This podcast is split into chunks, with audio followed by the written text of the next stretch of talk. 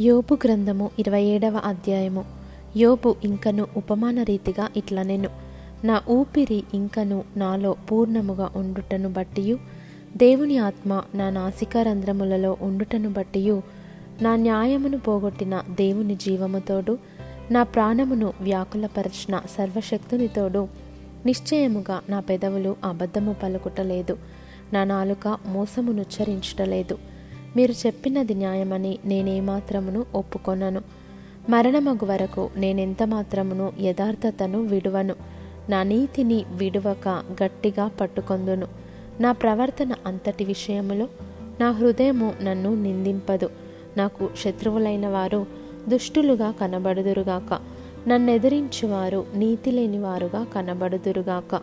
దేవుడు వాని కొట్టివేయునప్పుడు వాని ప్రాణము తీసివేయునప్పుడు భక్తిహీనునికి ఆధారమేది? వానికి బాధ కలుగునప్పుడు దేవుడు వాని మొర వినునా? వాడు సర్వశక్తిని అందు ఆనందించునా? వాడు అన్ని సమయములలో దేవునికి ప్రార్థన చేయునా? దేవుని హస్తమును గూర్చి నేను మీకు ఉపదేశించేదను. సర్వశక్తుడు చేయు క్రియలను నేను దాచిపెట్టను. మీలో ప్రతివాడు దాన్ని చూచియున్నాడు. మీరెందుకు కేవలము వ్యర్థమైన వాటిని భావించుచుందురు? దేవుని వలన భక్తిహీనులకు నియమింపబడిన భాగం ఇది.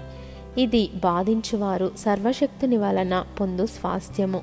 వారి పిల్లలు విస్తరించిన ఎడల అది ఖడ్గము చేత పడుటకే గదా.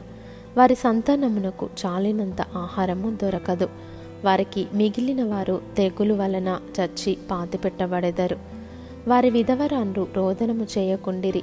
ధూళి అంత విస్తారముగా వారు వెండిని పోగు చేసినను జిగటమన్నంత విస్తారముగా వస్త్రములను సిద్ధపరచుకొనినను.